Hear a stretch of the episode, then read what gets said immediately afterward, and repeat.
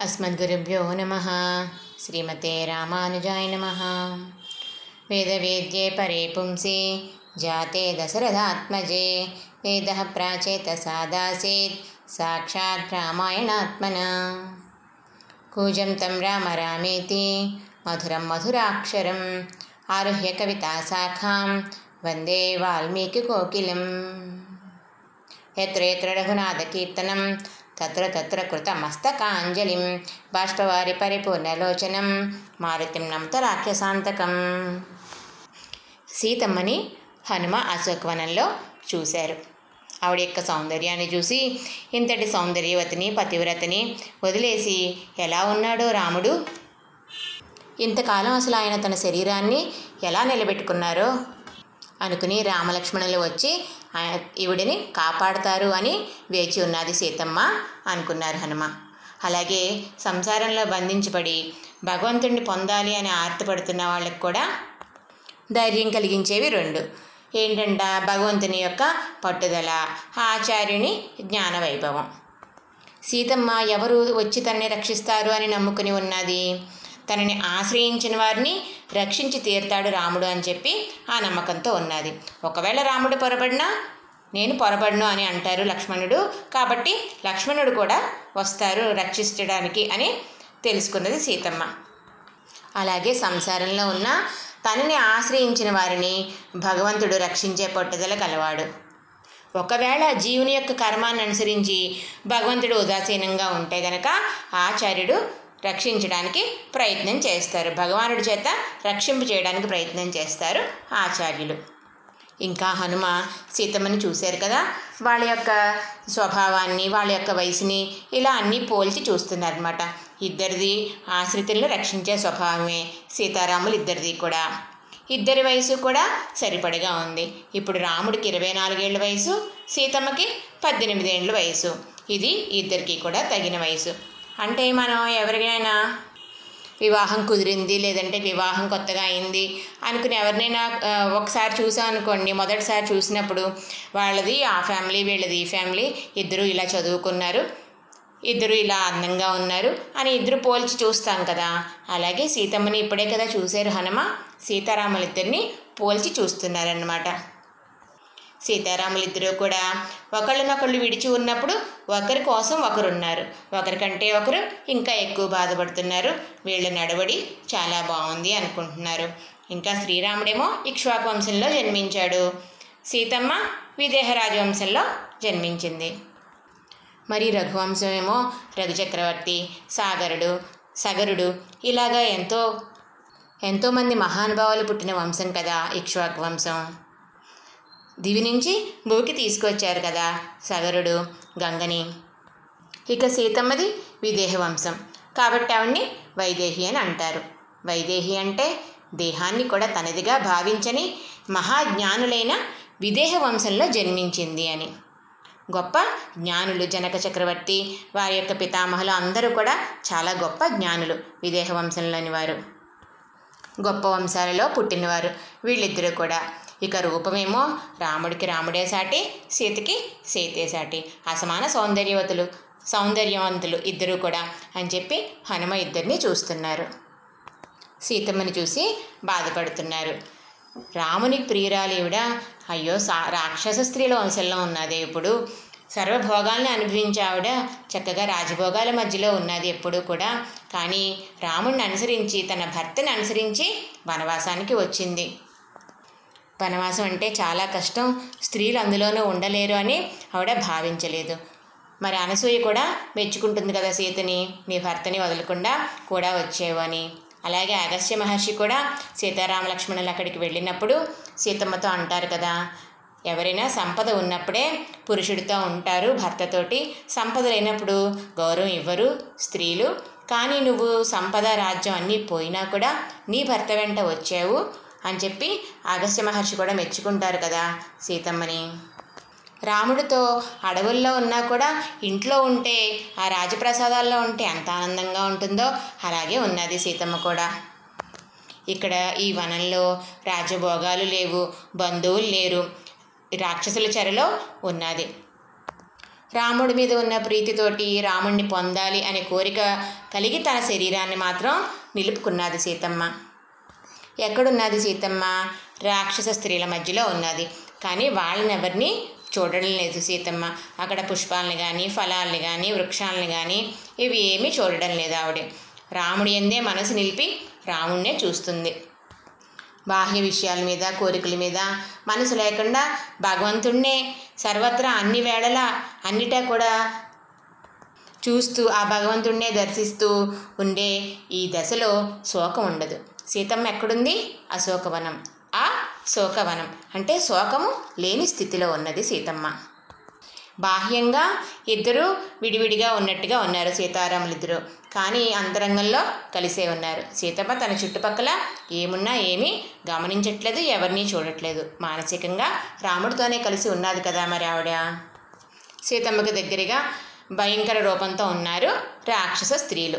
నగర మధ్యంలో కూడా కొంతమంది ఇలా వికృతంగా ఉన్నారు అనుకున్నాం కదా. అంతకంటే వికృతంగా ఉన్నారు ఇక్కడ అశోకవనంలో సీతమ్మ దగ్గర రాక్షస స్త్రీలు. పెద్ద పెద్ద చెవులు కలవాళ్ళు చాలా పొడుగు జుట్టు కలవాళ్ళు అసలు జుట్టే లేని వాళ్ళు బాగా పెద్ద బాణ పొట్ట కలవాళ్ళు. ఇలా చాలా వికృతమైన రాక్షస స్త్రీలందరూ కూడా ఉన్నారు. వాళ్ళందరినీ చూశాడు హనుమ. అంటే మన ఆత్మ పరమాత్మని చేరుకోవాలి అనుకునేటప్పుడు ఏం అడ్డొస్తాయి? ఇంద్రియాలు అనుకున్నాం కదా. అలాగే ఈ రాక్షస స్త్రీలు కూడా అడ్డు వస్తున్నారు.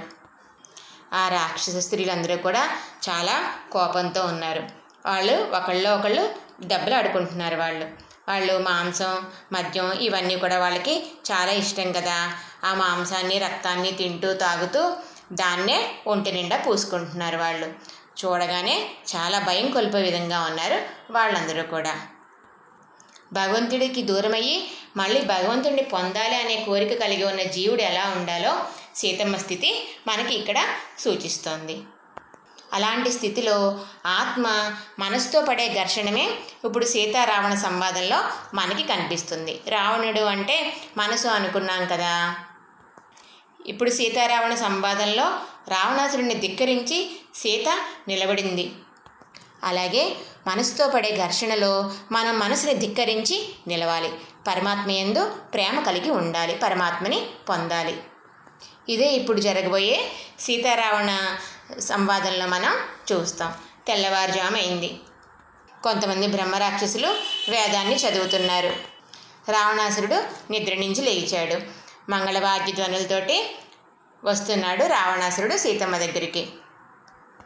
నిద్ర లేవగానే ఆయన సీతమ్మ మీద ఉన్న కోరికతోటి ఇంకా అలా నిద్ర కళ్ళతోటి మత్తుగానే అలాగే వస్తున్నాడు.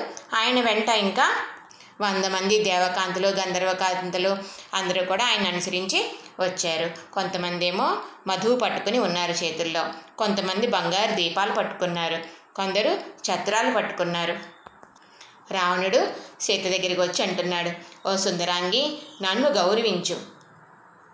నన్ను ప్రేమించు నువ్వు. నన్ను చూసి భయపడవలసిన అవసరం లేదు అప్పుడు నీకు. ఓ పిరికిదానా రాక్షసులకి పరస్త్రీల్ని బలాత్కారంగా హరించడం సుఖించడం అనేవి సాధారణ ధర్మాలు. సంశయం లేదు ఇందులో. మాకు తప్పు పని కాదు ఇది. ఇది మా స్వధర్మం. అంటున్నాడు రావణుడు. అంటే పరస్త్రీలను అపహరించడం అంటే పరస్త్రీలు అంటే పరమాత్మ యొక్క స్త్రీలైన ఆత్మలు అనుకుంటే బలాత్కారంగా హరించడం. ఆత్మని ఎవరు హరిస్తారు? ఆ మనసులో ఉండే కోరికలు. మనసు హరిస్తుంది. ఆత్మ సహజంగా మంచిదైనా సాత్విక స్వభావమే కలదైనా కూడా కర్మవశంలో ఈ శరీరంలోని మనసుకి వశపడుతుంది ఆత్మ. ఆత్మని తన వశం చేసుకుని భగవంతుని నుండి దూరం చేస్తుంది మనసు. ఇంకా అంటున్నాడు రావణుడు ఓ సీత బలాత్కరించి తీసుకురావడం మాకు స్వధర్మమే. కానీ నేను నువ్వు కోరందే నేను నిన్ను స్పృశించను. నన్ను నమ్ము. నువ్వు నిజంగా నా మీద ప్రేమ కలిగి ఉండు ఇలా దుఃఖంతో బాధపడకు అని రావణాసురుడు చెప్తున్నాడు. బలాత్కరించి హరించడం మాకు స్వధర్మమే. అయినా కూడా నీ నువ్వు కోరుకోకపోతే నేను నిన్ను స్పృశించను అని రావణాసురుడు చెప్పాడు కదా. మనసుకి బంధించగల శక్తి ఉన్నా కూడా ఆ కోరిక లేని జీవుణ్ణి అది బంధించదు. భగవంతుడిని కోరుకున్నంతసేపు అది బంధించదు. కానీ భగవంతుడి కంటే ఇతరమైన కోరికలను కోరుతుంటే అది బంధించేస్తుంది. అంటే సీతమ్మ పక్కనే ఉన్న రాముణ్ణి కాదు అక్కడ అక్కడ ఉన్న బంగారు లేడిని కావాలి అన్నది. అంతే రావణాసురుడు వచ్చి ఆవిడ్ని బంధించగలిగాడు. కానీ సీతమ్మ ఇప్పుడు రాముణ్ణి తప్ప ఇంక ఇతరమైనది ఏది? కావాలి అనుకోవట్లేదు. కాబట్టి ఇప్పుడు రావణాసురుడు సీతమ్మని స్పృశించలేకుండా ఉన్నాడు. మనం కూడా పరమాత్మే కావాలి అని దృఢంగా ఉంటే మనల్ని కూడా మనసు ఏమీ చేయలేదు బంధించలేదు. రావణాసురుడు ఇంకా సీతతో ఇలా చెప్తున్నాడు. అలా నేల మీద పడుకుని ఉంటున్నావు మలినమైన వస్త్రాన్ని దాల్చి ఉన్నావు ఉపవాసంతో ఉన్నావు ఎందుకు ఇలా నీకు నువ్వు బాధ పెట్టుకోవడం ఎందుకు? చక్కగా మంచి మంచి వస్త్రాలు ధరించు ఆభరణాలు పెట్టుకో పరిమళ ద్రవ్యాలన్నింటినీ కూడా స్వీకరించు. నాతో కలిసి పానం చెయ్యి.